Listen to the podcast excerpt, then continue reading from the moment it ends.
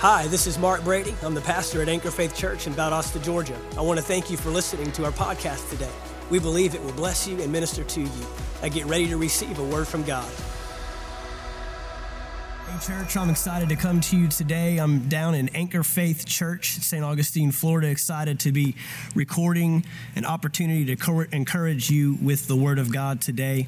Um, this is going to be an opportunity to build your faith, strengthen your faith, and um, just want to take some time to get in the Word. There's no greater way to encourage yourself, build yourself up, uh, especially in times of crisis or challenge, than to be in the Word. And so I pray this Word will bless you um, as we're going to jump into this. Let's pray. Father, we thank you for this opportunity to come together. I thank you, Father, for your Word. I thank you that it is steadfast, it is certain, even in uncertain times, Father. We can stand on your Word. It is an anchor for our soul, it is the solid rock that we can be grounded and founded in. Father, we just give you glory and praise for this time. I thank you that your word is alive and active. It's sharper than any two edged sword. It divides today between soul and spirit. Father, I pray this word is encouraging, it's impactful, uh, and strengthening to the body of Christ. In Jesus' name, amen. And hey, as we're getting into this, I want to encourage you to lean into this word today.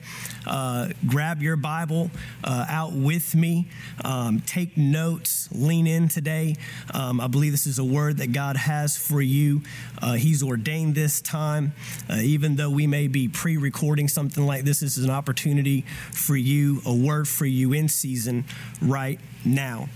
Uh, want to jump into Hebrews chapter 11. Hebrews chapter 11, many of you may know of this chapter referenced as the uh, faith chapter, the Hall of Faith, and uh, a very popular verse on faith. And that's what we're going to be discussing today uh, as we're going through this, is strengthening and encouraging our faith. In Hebrews chapter 11 and verse 1, it reads this way in the New King James it says, Now faith is the substance of things hoped for the evidence of things not seen. Faith is the substance of things hoped for and the evidence of things not seen. It goes on to say in verse 2 For by it the elders obtained a good testimony or a good report. And so we want to take a look at a couple things here. First off, this word evidence, uh, just naturally defined, this word evidence means this that which tends to prove or disprove something. Uh, it goes on to mean a grounds for belief. Evidence means something that which uh, tends to prove or disprove something. It means a grounds for belief. This is an interesting that our mind, uh, an interesting thing that our mind does uh, when we come to the conclusion of something or we begin to uh, develop an, a conclusion or the end of something we will begin to collect evidence to support our conclusion. We'll begin to uh, look at things in the natural to try to support and prove what we've already come to a conclusion of. What this verse is telling us here in verse 1 faith is the substance of things hoped for, the evidence of things not seen.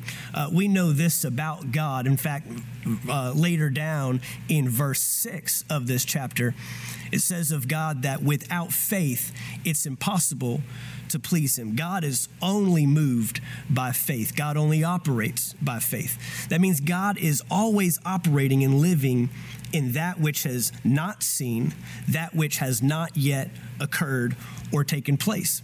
And so God is always in a realm of an area where things are not seen, which means He's already come to the conclusion of something uh, before he even starts, before he even gets started. That's why he could point out a man named Abraham at 75 years of age who's barren, unable to have children, has not had children, and calls him a father of many nations. What is that? That is speaking by faith of what he believes uh, Abraham has the potential to produce. Nothing in the same realm supports that conclusion.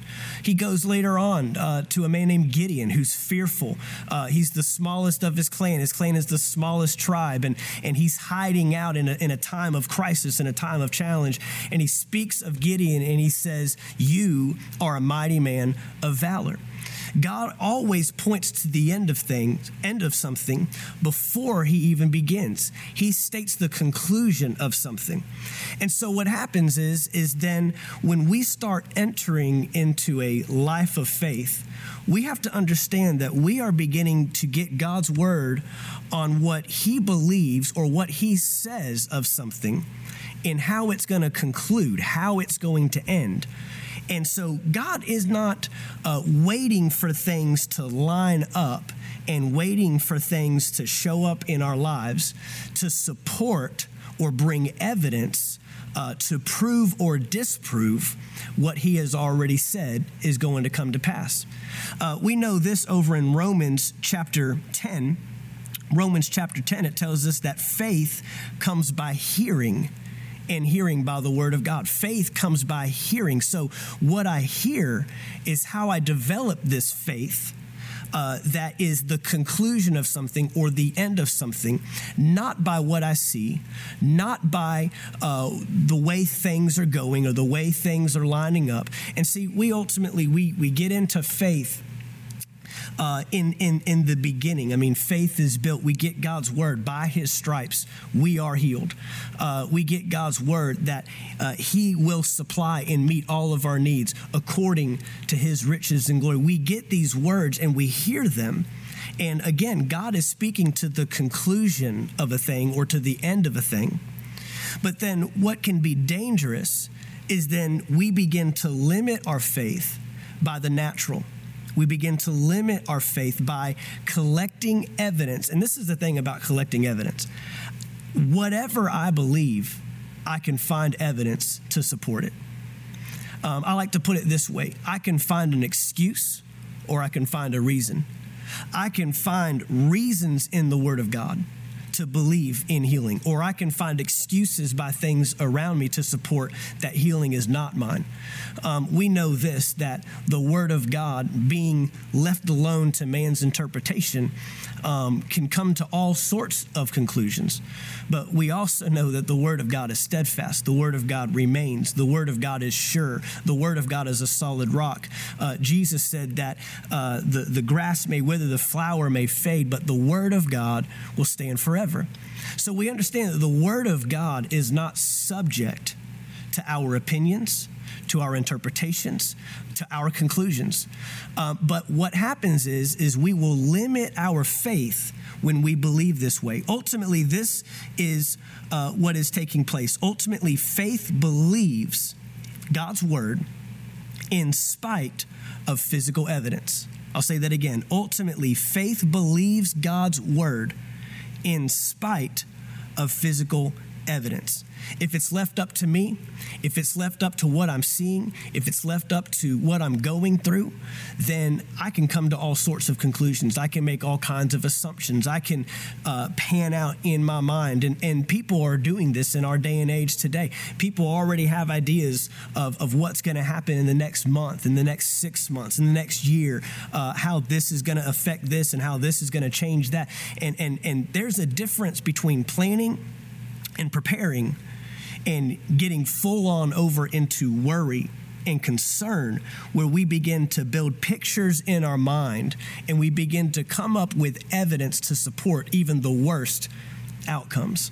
I like to say it this way that, you know, when I see someone that is a class A worrier, so to speak, someone that lives in worry, someone that lives in panic and, and doubt and unbelief, that can easily be flipped because what they're doing actually with worry and doubt and unbelief, you're exercising faith in the wrong thing. By worrying about what might come and by coming to conclusions of, well, this is going to take place and it's going to lead to this and then this going to, we can draw out these patterns, but you're really exercising the principle of faith. You're believing in something that has not yet even taken place. You're, you're putting a belief system and grounding a belief system in something that has yet to happen. And man, it can become images in our mind, and we can live with terror, live with panic this way as we're building these conclusions in our mind. Well, that's just simply the principle of faith exercised in the wrong, wrong arena. And what will happen is people will then build evidence to support their conclusions. They will come up with a list of things. They will have all the natural indicators that will tell them that this is the trend we're going, this is the direction that's going to take place. And we've got to be careful living this way. Faith comes by what we hear, notice this, not by what we see. Faith comes by what we hear, not by what we see. In fact, um, I like to put it this way the opposite of faith is not doubt, the opposite of faith is not fear. The opposite of faith is sight. If faith is living in what I cannot see, then the opposite would mean that I live only by what I can see. That now I limit my life by what is visually happening around me. I, I'm, I am operating my life, and the indicators of what a conclusion is going to be becomes my natural eyes my natural sight. There is no greater way to hinder your faith than to live by sight. In fact, the Word of God tells us we don't walk or we don't live by sight, we walk and we live by faith. So, if faith comes by hearing, then we could put it this way faith is destroyed by seeing.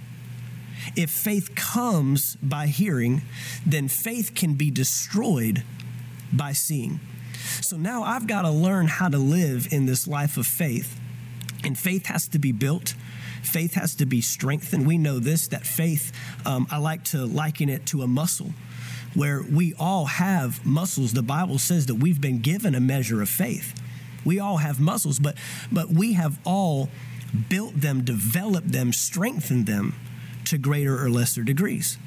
So the question of is what is my level of faith? What have I strengthened my faith to? What have I built my faith upon and grounded my faith in?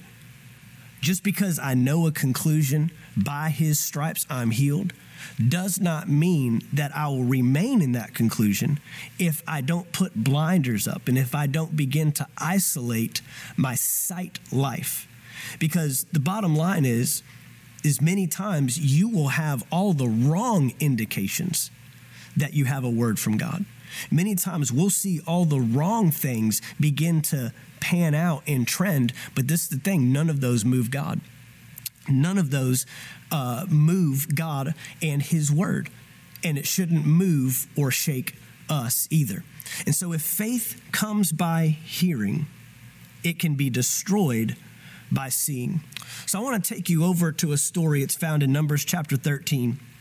We're going to kind of dive into this chapter and just take it piece by piece because this is a very remarkable story. Although it's a very sad story, uh, there is so much that we can learn here.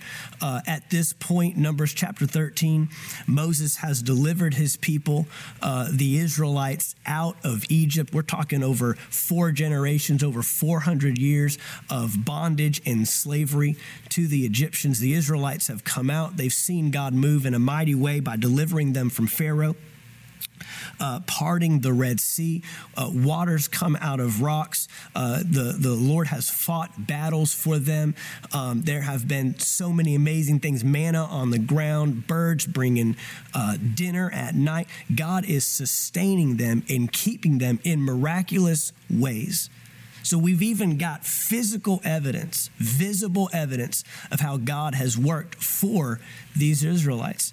God has shown himself strong. God has shown himself in a mighty way. But we know through the course of this wilderness journey, they did not remain in their faith with God.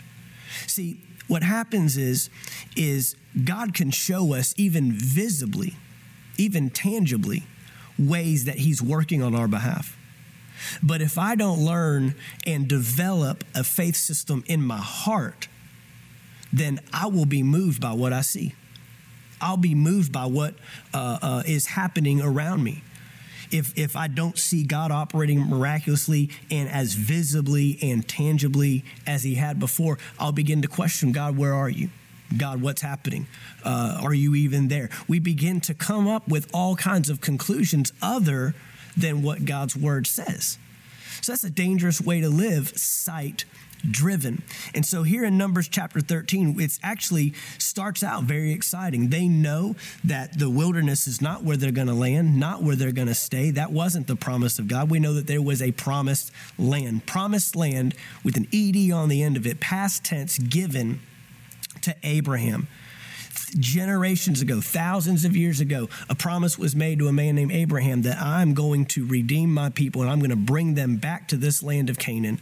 This is their land. I'm going to prosper them. I'm going to take care of them. I have given them this land. That's God's word.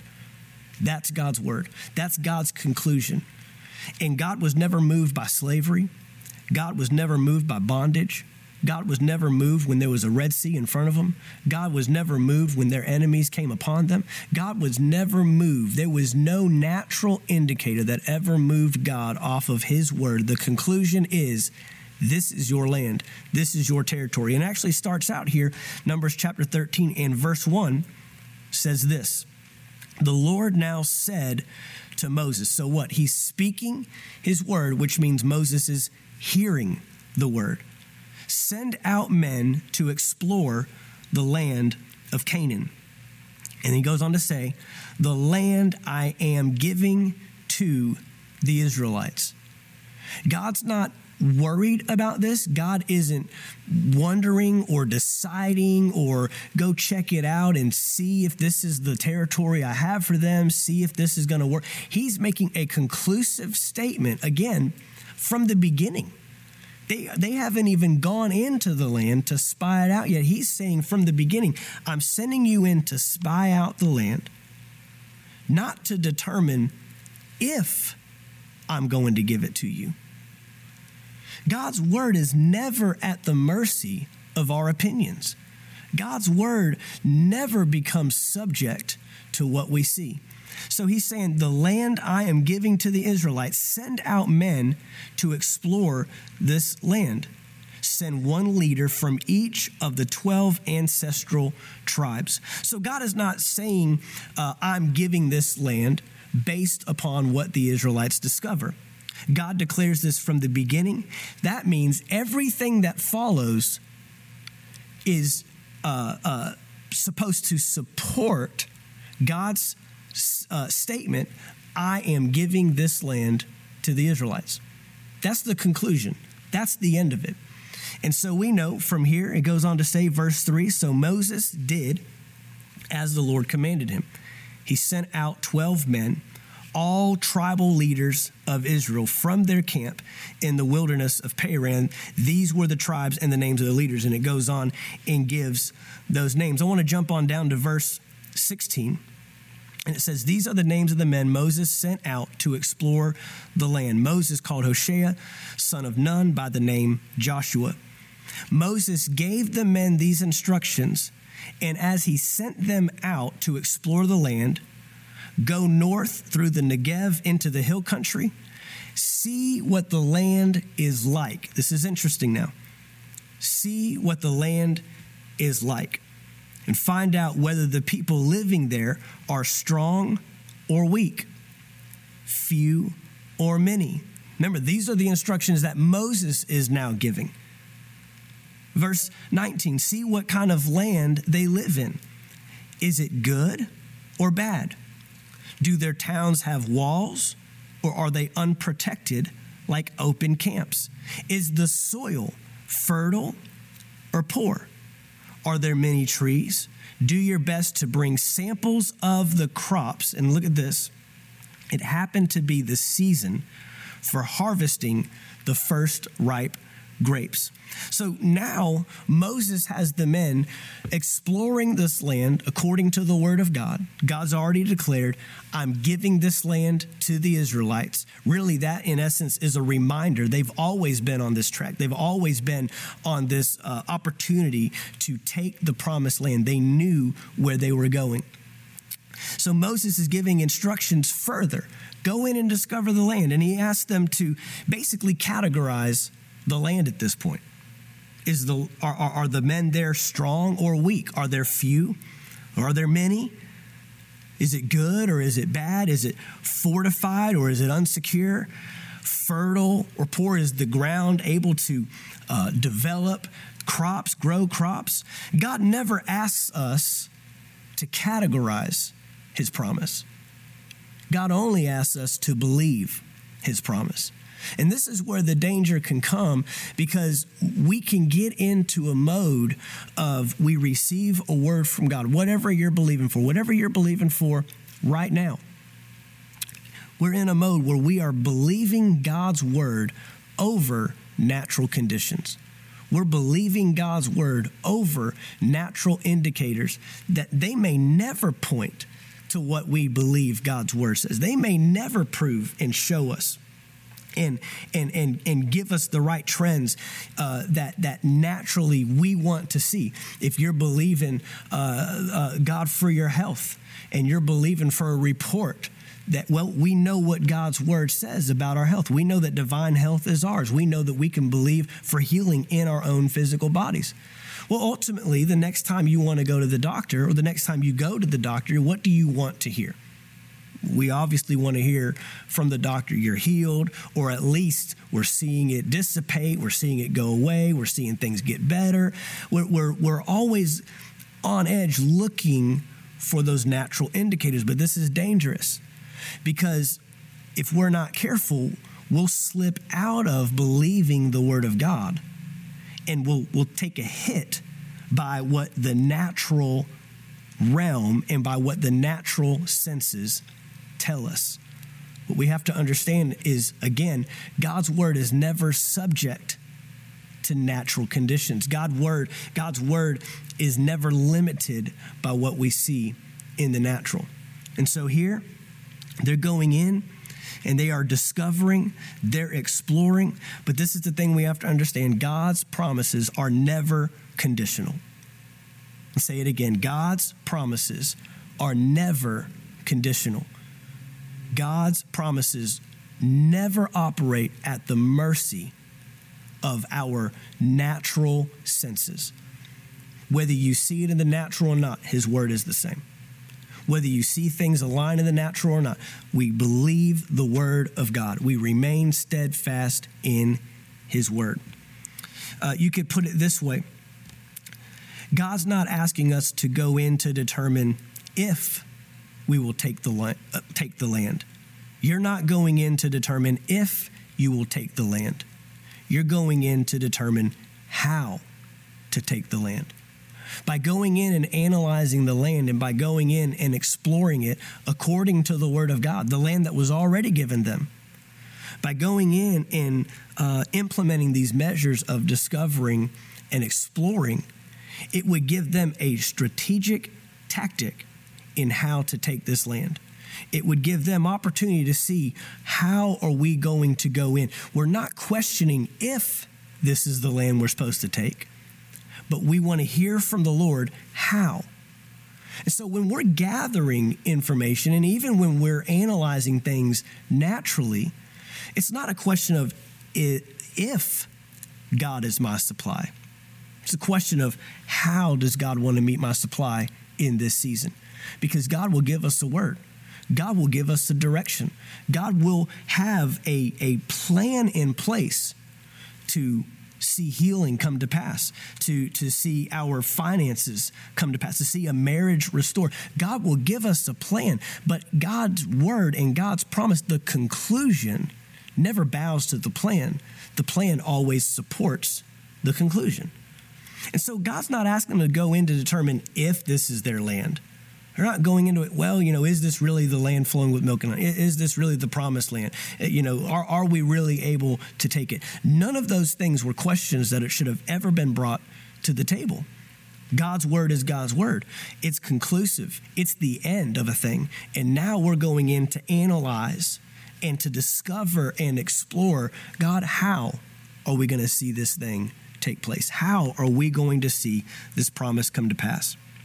And so it says that they went up uh, through different regions here. They're exploring, they're discovering. I mean, it gives different areas they see. In verse 22, it says, going north, they passed through the Negev and arrived at Hebron.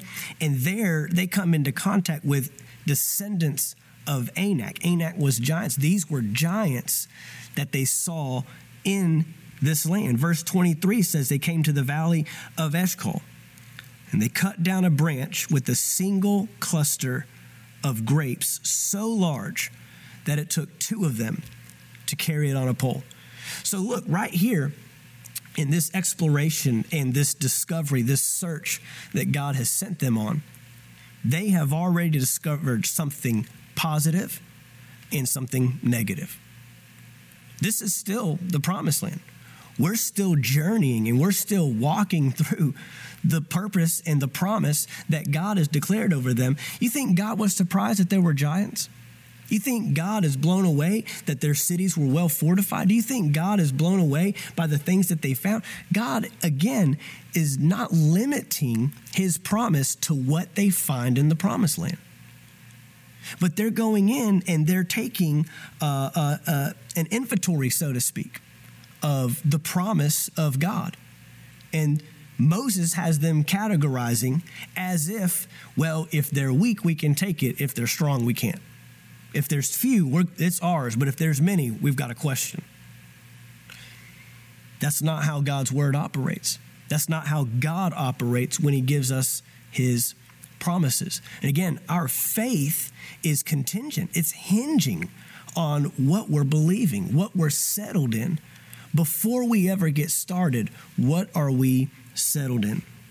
So they find grapes that are so large that they have to be carried on a pole between two grown men. But they also find giants. It goes on to say that they brought back samples of the pomegranates and figs. That place was called the Valley of Eshcol, which means cluster because of the cluster of grapes the Israelites cut down there. Verse 25 After exploring the land for 40 days, the men returned to Moses Aaron, the whole community of Israel at Kadesh in the wilderness of Paran. They reported to the whole community what they had seen and showed them the fruit they had taken from the land. Now, here is where things really start to get rocky. This is where things really start to shift. They cut down a cluster of grapes. Remember this. They cut down a cluster of grapes. It was so large they had to carry it on a pole, and they're bringing it back to the Israelites to show them, to prove to them, this is what the land's producing. This is what is in this land, the wilderness or the, uh, the, the promised land. We're coming out of the wilderness into the promised land to show them visibly again that this is the promised land of God. But we have to be careful with this because our report, no matter what we see, no matter what we find, our report is never greater than God's report. Our report, what we come up with as a conclusion, what, what we see. And so this is the thing is we're, we're, we're, we're going through this test and we're going through these battles and we're going through these seasons where we're standing in faith. We're believing God for an outcome. We're believing God. You, you might receive a, a, a prophetic word about a situation, or you may just simply be standing on God's word because we have a word. There's no condition, there's no challenge, there's, there's nothing you'll ever come against in life that you cannot find God's word. And God's word is forever settled in heaven. It's yes and amen. It will come to pass it will show up in our life. But what happens is, as we begin this faith journey, and as we are going through even challenges and trials and tests, what will take place is we'll start to get our eyes off of God's word and we'll start looking at natural indicators. Now, many times when we're going through a season and initially Faith will bring excitement. Faith will bring joy. Faith will bring gratitude. Faith will be, bring perseverance. Faith will build something in you. I mean, you've probably been in those services where you're believing God for something, going through something. Man, on a Sunday morning, I mean, the worship is going nuts. You're surrounded by believers. You receive a word from God that is speaking right to you. How many times do we sit in services and we say, Man, that was a word for me? I need it's because the Holy Spirit knows what you need. It's because God knows exactly where you're at.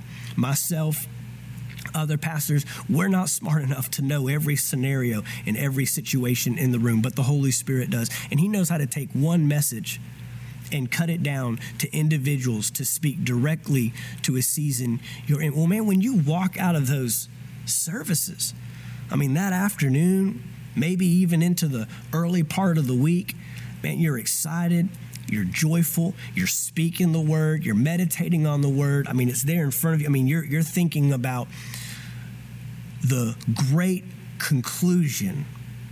You're thinking about how this thing can turn out for the good, for your benefit, what you're believing for. Maybe it's your marriage, maybe it's something to do with your kids, maybe it's your health, maybe it's a financial situation. And then what we'll start doing is we start highlighting all the natural things that begin to align, all the natural indicators. Maybe you're standing, uh, you know, for your marriage, and and all of a sudden you're you're highlighting that your spouse all of a sudden is starting to respond better starting to treat you. And, and, what do we do? We're taking inventory. We're taking those natural things, and we're saying, "Man, we're you know what? This is working. I, I believe God is working. I believe His Word is working." So we start taking inventory even of the positive things, but what is dangerous is if we relegate the promise of God to the positive, we can tend to do the very same thing with the negative. If the positive things that are happening are indicators that God's promise is coming to pass, then what about the negative? What about when we don't see the responses we think we should see? What if we don't get the report from the doctor that we believe we should hear? I'm standing in faith. I'm standing on your word. Your word promises me healing. Therefore, every report and every natural thing ought to line up with your promise.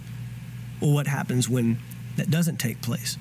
See, this is the danger that if I subject my faith and my belief system to even positive natural things, it's going to be easily as shaken when the negative comes. If my faith is only grounded because I'm seeing the right things take place, then what happens when I see the wrong things? This is why, see, see perspective forms everything. Everything in our life is relative to the perspective or the perception. You may have even heard people say perception's actually greater than reality how I perceive something is actually uh, uh, more dangerous to me than the reality of what's taking place. I mean, that's that's the strength of our media, and that's the strength of even social media that we have today. Is because I can put out a perception of something, even though the reality of it is way different. And of course, we only project what we want the perception to be we only put out, we only project what we want it to look like, what we want people to think our home life looks like, what we want people to think our marriage looks like. But on, on, on Instagram, we've got this great look behind the scenes. We're really struggling. It's in turmoil. We're actually going through day by day, wondering how we're even going to make it to the next day. So perception is dangerous. And so, again, if we're not careful, we'll allow all these natural circumstances to move us rather than remaining fixed on the Word of God. Remember, faith is the evidence of things not seen. So faith is never limited by the scene. Faith is never limited by, by what I can see with my natural eyes. Faith is never limited by what I'm viewing, feeling, sensing. Uh, uh, and so if my belief system becomes subject to the natural, then I cannot remain fixed on the Word of God. So they come up and they bring uh, a report and they bring the fruit of the land. They produced this fruit. In verse 27, it says, This was their report to Moses We entered the land you sent us to explore. And it indeed is a bountiful country, a land flowing with milk and honey. And here is the kind of fruit it produces. They collected evidence to support a certain conclusion. They collected physical, natural evidence to support a thought process that, yeah, It, it is a bountiful land. It is producing great harvest. It, it does have a lot going on right now. It is uh, looking like the land that God spoke to us. They have collected this natural evidence. But verse 28, this is where everything changes. They go on to say, But the people living there are powerful, and their towns are large and fortified. Again, what did Moses instruct them to do? Go find out if they're strong or if they're weak. Go find out if they're well fortified, well secured, or if they're not secured very well. Go find out if the ground is fertile for producing crops. Go find out if it's a great and vast land. Go and find these things. So they're they're categorizing again, not to discover if they're going to take the land, to discover how to be prepared and to, to plan ahead. God wants you, God's a planner. God wants you to plan and be prepared, but He doesn't ever want your plans and your preparations to move you off of His purpose. We know the Bible says that many are the plans in a man's heart, but ultimately it's the Lord's purpose that prevails. My plans are futile if they don't align with the Word of God my plans, any preparation I can come up with, any natural measure, any natural precaution that I implement in my life that doesn't align with His promise, with His purpose, and with His word is subject to failure. It's subject to change. It's, it, it's, it's futile. I cannot build my life on my own natural ability to fight off certain things. You're going to get to a point in our lives, we all will, we're going to have to make the decision are we going to stand on the word of God? Are we going to declare his promises? Are we going to remain fixed in what he says over what we see? Will I believe what God says or will I be moved by what I see? We'll all come to this point in our lives. And so now they've produced this great evidence, this great harvest uh, uh, of the, the crops. They've brought these fruits, this massive cluster of grapes, natural evidence. But now, verse 28, they're discovering that the people living there are powerful and their towns are large and fortified. We even saw giants there. By the way, they only named three. We saw giants there the descendants of Anak.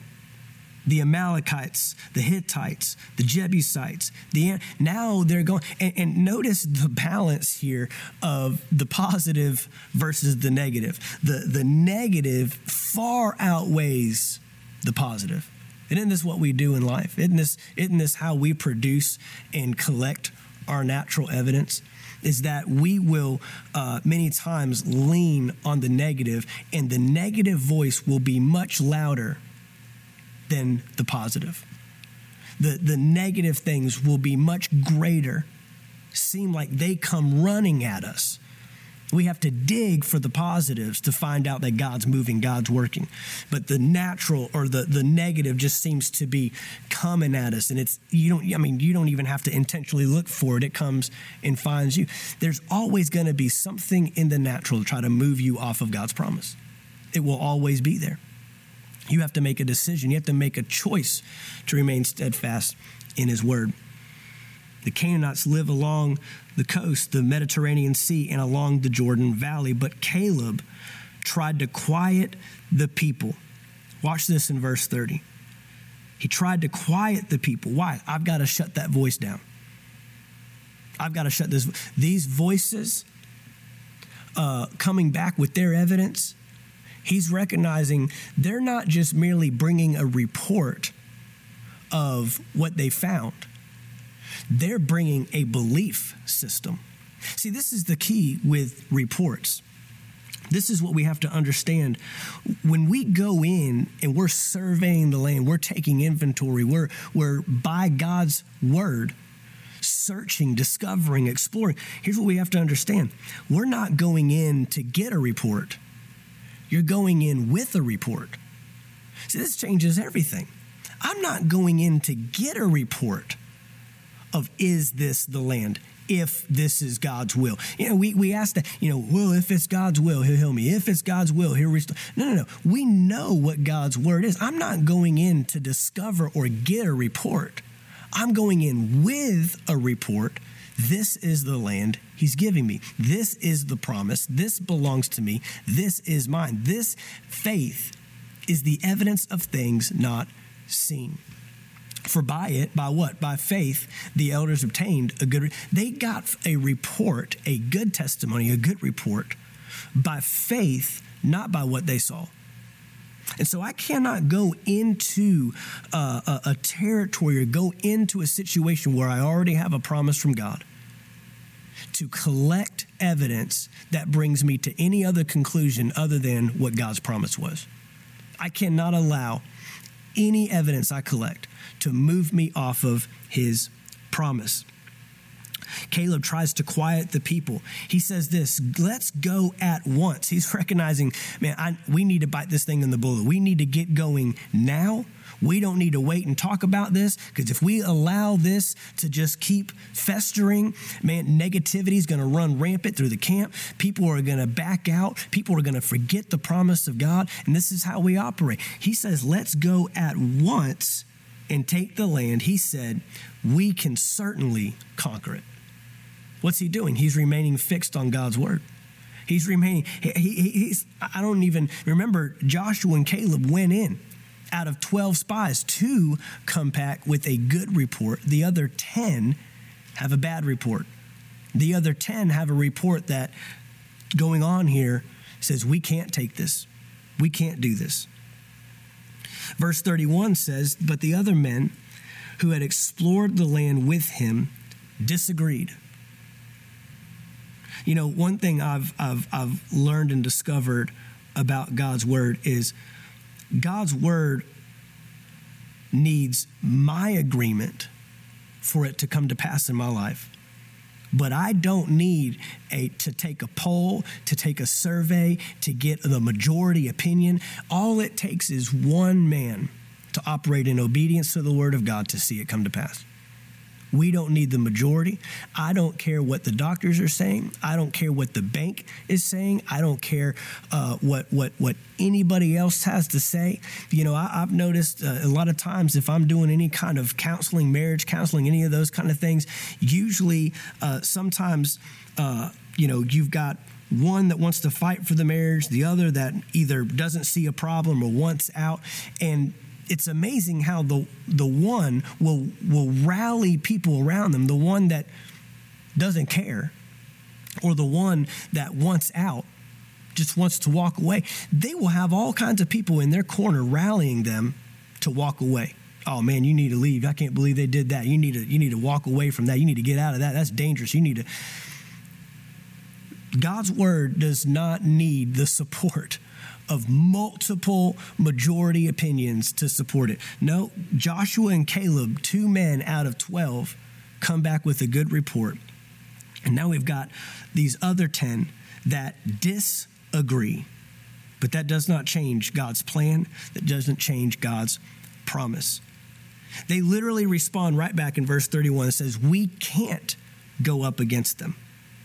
They are stronger than we. They've already come to what? A conclusion. They haven't fought these guys. They haven't even had a battle where they can even determine who's stronger, who's better. They've already come to a conclusion in their mind. We can't go up against them. They are stronger than we. Verse 32 says that they spread this bad report about the land among the Israelites. Can you just picture these 10 spies walking through different camps, walking through different families, different tribes, different units. Man, you should have seen what we saw today. Man, we went in, we were in there, we spied out the land, and man, you should have seen those giants. It was the craziest thing. There's no way we can, t- I mean, just spreading fear and panic. Does that sound familiar? It just takes one voice. It just takes one voice to, to begin to spread. And it spread. And have you ever noticed that the negative spreads a lot quicker, faster, more rapidly than the positive. Uh, I mean, and, and if you have a positive voice in the midst of negative voices, the negative voices will do everything they can to shut down the positive. The voices that disagree with the promise of God will do everything they can. They will call you out. They will call you the one that, I mean, you will take a hit when you speak the promises of God in the midst of crisis and challenge. Be ready for it. Be, you will be that guy. You will be that person. You will be that church that you take a stand for what you know a promise of God states. It's amazing how quickly even Christians will abandon what the Word of God says for the majority opinion. They will walk away from what the sure foundation says to side with a party to echo and resonate with everybody else's banter. They'll do it. They'll walk away from the word so quickly. But it just takes one person. They spread this bad report about the land among the Israelites. The land we travel through and explore will devour anyone who goes to live there. All the people we saw were hid, huge. Now, here's the next danger. When we come up with a negative report, all of a sudden it becomes everyone, all the time, all the people. Uh, it, there were three giants in the land. Three. It, it names them. But now they've come up with the statement of all the people we saw there were huge. Verse 33 We even saw giants. Now, this is even more dangerous. It's one thing to come up with a conclusion about your enemy. It says, We even saw giants there, the descendants of Anak. Next to them, we felt like grasshoppers. And watch this. And that's what they thought too. You think they, they, they, they took one of these guys aside and had a conversation and asked them what they thought? They are building a conclusion of themselves in the minds of their enemy. They have allowed their enemy to determine their identity. They have, see, the, the Israelites were so bound by sight, they were slaves to sight driven lives. That's what happened in Egypt. That was really the, the great downfall for this group. God could bring them out of Egypt, but He couldn't bring them into the promised land.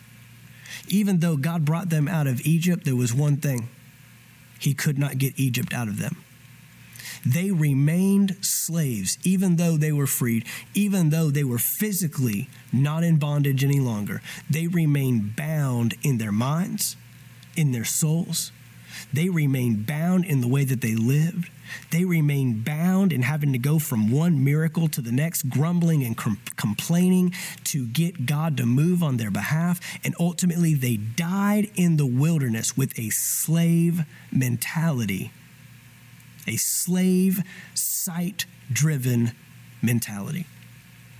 They had been so uh, uh, taught and, and, and trained by the Egyptians and broken by the Egyptians to live this way that they could not see the possibility of an outcome according to God's word and according to God's promise.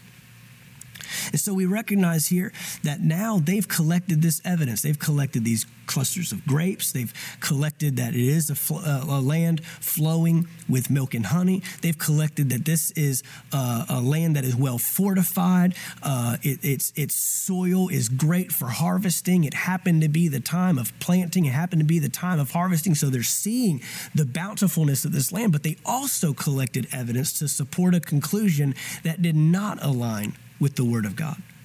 And this is the danger. If you will allow natural evidence to uh, support a conclusion that God's given you, if you will allow sight to determine your faith, then don't be surprised when sight destroys your faith. I'll say it again. If you allow sight to determine your faith, then don't be surprised when sight destroys your faith. when I'm going through a challenge, I'm going through a test, and man, I, I, begin to see positive things taking place. Man, I'm thankful. Uh, I'm grateful. It's just awesome to see uh, uh, God working in my life, see things moving, see things shifting, even in the natural, because that's what faith does. Faith moves what we believe is already taking place in the spirit, moves it into the natural realm. And man, that's exciting when you see heaven come, when you see healing occur, when you see breakthrough happening in your finances. That, man, that's so awesome. But what we have to be careful of is that now I begin to limit my belief system by what I see with my eyes. I'm grateful that things are happening, but regardless of what I see in the natural, it doesn't move me off of what I believe is taking place in the spirit. Regardless of what the doctor says, you can give me a good report, you can give me a bad report, I still stand on this report. You can give me a, a, report that my finances are turning around. You can give me a report that they'll never come back. Doesn't matter. I'm still standing on the word of God. That he, he is my source. He's my provider. He will sustain me. He will keep me. I'm grounded in the word of God regardless of what I see in the natural. This is the thing where I fix my focus is where I feed my faith. Where I fix my focus is where I feed my faith. This is why I was saying earlier that even with those, uh, you know, when I see people in worry or in anxiety, and man, they're just giving all kinds of images and all kinds of things that could potentially take place. This could happen, that could happen, this is going to happen, this is what's gonna, this is what it's gonna look like, and you're just coming up with all these conclusions and assumptions. Well, that's just a matter of putting your focus in the wrong area. And wherever I put my focus, that's where I can expect my faith to be built. How do I remain steadfast in the word? I stay in the word.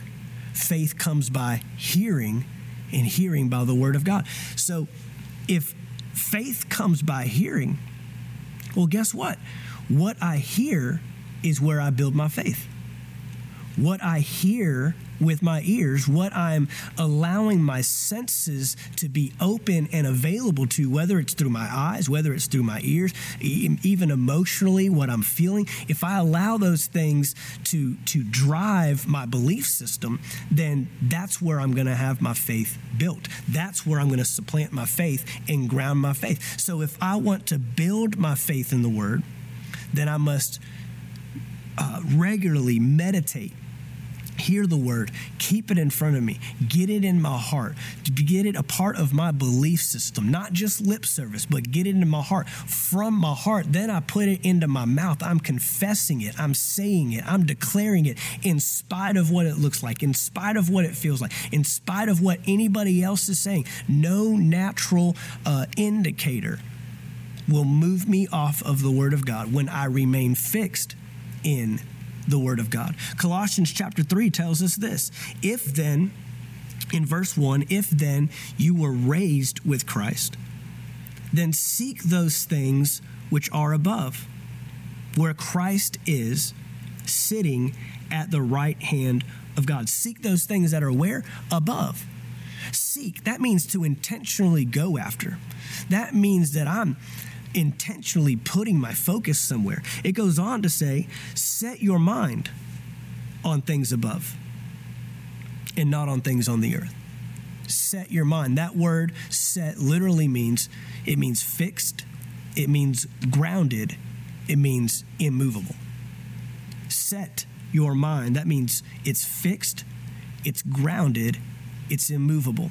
I'm setting my mind, I'm fixing my mind, I'm planting my mind on the things of God.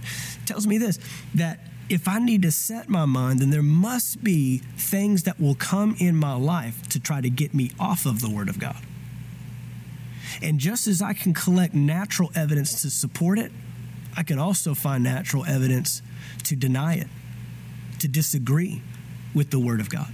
So I have to set my mind because there will be things that will come and show up in my life to try to shake me, move me, and get me off of the Word of God. Where I fix my focus is where I build my faith. Where I fix my focus is where I feed my faith. So I'm fixing, setting, putting my mind grounded on the Word of God so I cannot be moved out of faith in what His promises say. His promises are never subject to my opinions, my belief system. I've got to align my belief, my faith in God's Word. Uh, Hebrews chapter 10, verse 23. Hebrews chapter 10 in verse 23 says it this way Let us hold fast the confession of our hope, watch this, without wavering. So if it's telling me to hold fast to my confession of hope without wavering, that's an indication that something may try to come in my life to shake me, to move me, to sway me off of what I believe off of what I see, off of what I know God's word. Am I going to live my life by what God says, or am I going to live my life by what I see? He goes on to say, uh, let us hold fast the confession of our hope without wavering, for he who promised, there's the promise, and he is faithful. He will complete it. He is faithful to perform his promises. God is not just a promise maker, God is a promise keeper. God doesn't just say things and then not follow through. He is faithful. What do I need to do? I need to remain faithful to His word. I need to remain secure in what He says. I need to remain fixed in what His word says over what I see, over what I feel, over what I hear.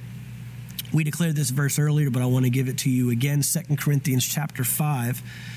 Uh, 2 Corinthians chapter 5 and verse 7. The New King James reads, For we walk by faith, not by sight. For we walk, and that word walk can be uh, translated live. It can be uh, appropriated with uh, the word living. So when we're talking about walking, we're talking about living. We walk by faith, not by sight. And the New Living reads this way for we live by believing and not by seeing.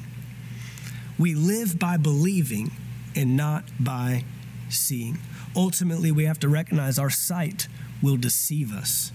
Our sight, your sight will let you down. The natural indicators, if you are working to collect evidence to support a conclusion, You've got to be very careful.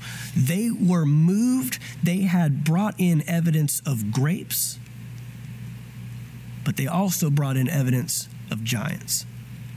And if I build my faith upon the fact that there are grapes, then I will destroy my faith on the fact that there are giants. If, I, if my faith is limited and submitted to what I see, and I'm always needing, uh, if I subject my faith to live at the mercy of natural indications, then the positive indications will keep me in faith, and the negative indications will move me out of faith. It's that simple.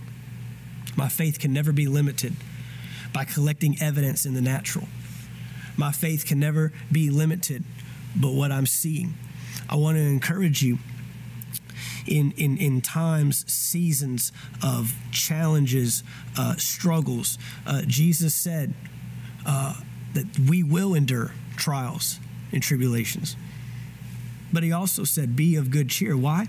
For he's overcome the world. What's the conclusion? I've overcome. What's the end goal? It's over we have the victory. This is the victory that we have, even our faith. He has stated a conclusion, and then he helps us identify that there's going to be things leading up through this that might try to point you away from the conclusion, might try to point you away from the promise, might even try to deny or disagree with what I'm saying right now. But be of good cheer, anyways. Be of good cheer. Why? Because I have overcome the world the conclusion remains the end, or remains the same. The end uh, is is is never uh, uh, at the mercy of what lines up or what happens in our lives. So we have to stay encouraged in this. Have to stay encouraged that I will not limit my faith by what I see, by what I hear, by what I feel. I will not be moved. I'm setting my mind. In times of trial, challenge, these opportunities, that is where we have to all the more be in the Word of God. What would have happened if these Israelites would have come back from this uh, excursion and from this exploration of the promised land and come back and said, Here's what we saw. There was some good, there was some bad, but now let's spend some time reflecting on what God said. Because Moses, before you sent us out, you said that He was giving us this land. So, regardless of what we see, they, they could have set out from the beginning and said, guys, we're going in, but let's all agree that no matter what we see in here, we're not going to let us let it move us from what we just heard Moses say. Moses said, God's giving us this thing. What would have happened if they came back from that trip and brought a report that said, this, these are the things, this is the inventory, this is what took place. And now we're going to build a plan because the walls are fortified. How are we going to bring them down? There are giants, so what's our plan of attack? The ground is fertile, so we're going to have to prepare ourselves to become harvesters and, and, and, and get ready to go into some farming and, and, and working with crops. These were ways that they could prepare themselves and ready themselves for the promise of God, not walk away from the promise of God. What would have happened if they came back and said, We are going to stay with God's word, regardless of what I see? Regardless of the indications that we saw, regardless of all the uh, indicators and the evidence that we can build, we're going to remain fixed with what God said. What if they would have come to that conclusion? Ultimately, we know that these Israelites, all but Joshua and Caleb, died in the wilderness. Guys, there is so much that's being compromised when we don't remain settled in God's word. There is so much, and, and, and, and this is the thing, is we're not just compromising ourselves. We're not just compromising our access. Who do we need to stand in faith for? Who do we need to stand in faith with? What do we need to stand in faith about? Because there are things that we are going to gain access to in this life that are only going to come by faith. It's not going to come because all the natural indicators lined up. You know, a lot of times that can be the easiest thing. And this isn't to say that natural indicators are always wrong, but we have to be led by the Spirit first.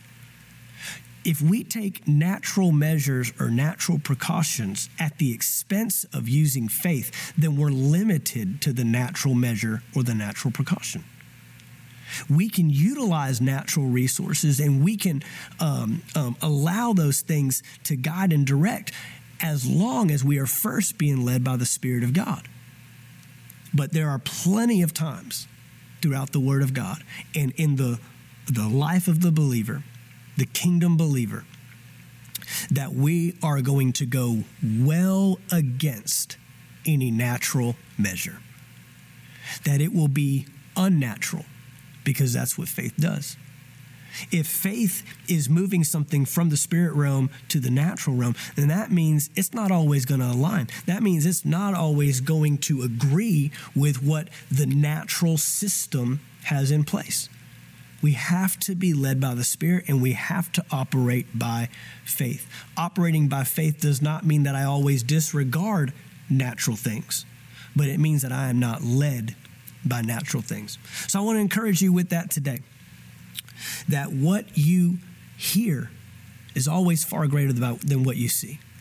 And when you become grounded in faith and grounded in the Word of God, and you allow your faith to be separated from natural indicators and recognize, look, this is what God said, regardless of what I see. I'm walking this out. I'm standing on this word.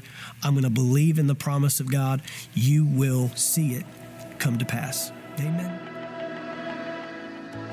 Thank you for taking the time to listen to our podcast today. We trust you received a word from God. If you enjoyed this teaching, be sure to subscribe to our podcast in iTunes.